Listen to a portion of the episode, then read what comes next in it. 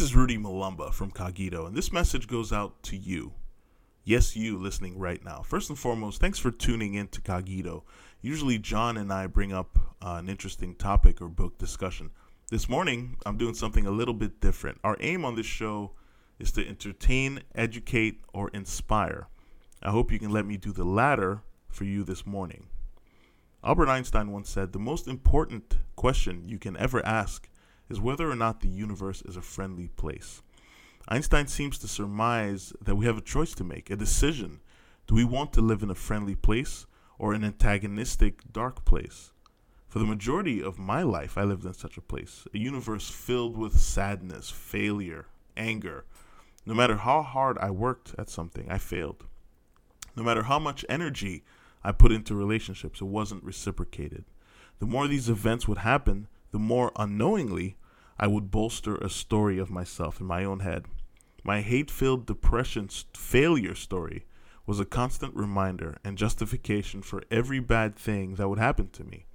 If my boss yelled at me because it took me too long to finish an assignment, well, I would think, of course I did. I never do anything right.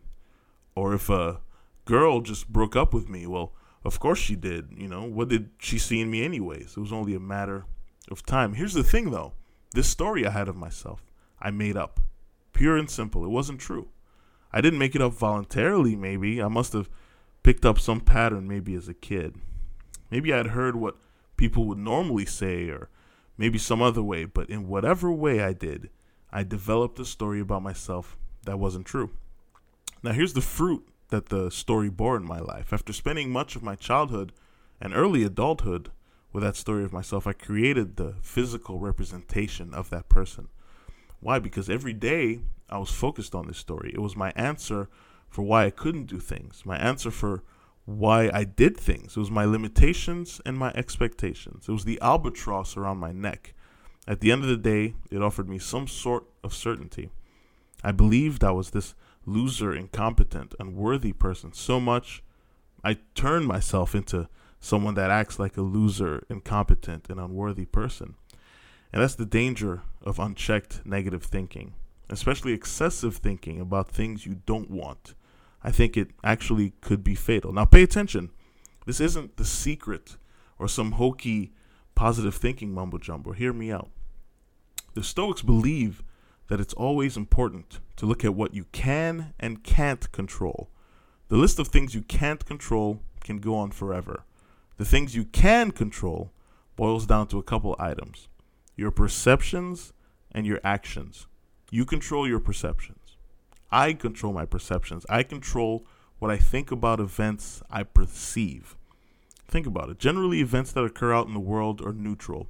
And I'm not talking about heinous, violent, and manipulative things that obviously upset our basic sense of humanity, but basic everyday happenings. For example, let's say you witness a man getting fired. One person can say that's the worst day of his life. Why? Because he won't have enough money to feed his family. He might get his house foreclosed on. His wife might leave him. His future is uncertain. Another person might say that's the best day of his life. Why? Well, maybe he got fired because he wasn't being productive at his job. Even though he had a job, his interests were in another field. He always wanted to change jobs, but didn't want to go and ruin the security of a paycheck. Now that he's fired, he's forced to explore uh, this other field and could actually make double the money. Or maybe now that money is tight, he could look at his finances closer and learn better ways to manage the little bit of income they have now. He could learn effective ways to save money so that they can be better prepared for job loss in the future. Maybe because they're content with the little they have, him and his wife strengthen their relationship. Or maybe he realizes that the house he's in is bigger than they need it, so instead they move out and find something more cost effective that suits them even more. All of a sudden, this man's life rules. He has a great job, which brings him fulfillment, a happy marriage, and well fed, happy kids. That firing was the best day of his life. So let me ask you if you get fired today, what perception would serve you the most? What perception would help you get up with zeal in the morning?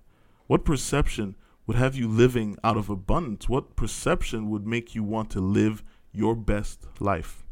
I don't know about you, but I'd make the day I got fired the best day of my life. So then, why can I make every day of my life that impactful?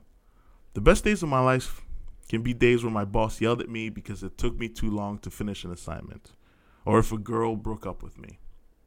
I want to remind all of you you have the power over what events mean in your life. So I'd encourage you to use everything you're going through now, disadvantages and all, to make yourself better.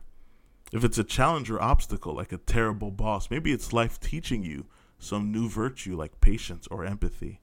If it's someone breaking up with you, maybe it's a reminder of how impermanent people are and how necessary change has to be. A reminder to appreciate people for the, the lessons they've taught you and to say thank you next.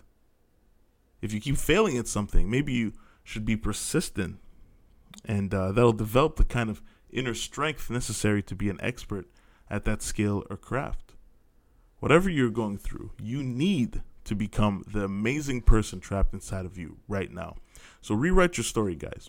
Watch out for negative thinking patterns and stories that your mind makes up for you. Write a different story where setbacks and obstacles don't justify a negative outlook, but forge a strong person. Now, before I sign off, if I made any impact this morning, either leave a comment or email Cogito Productions LLC at gmail.com or live your life however you want to live it. Here are two questions to think about until we meet again. One, what obstacles happened in my life that I thought would beat me but made me better? Question two, what obstacle am I facing now that I can reframe to empower me as opposed to disempower me? Also, for further reference, please read The Obstacle is the Way by Ryan Holiday. This has been Rudy Mulumba from Cogito, signing off.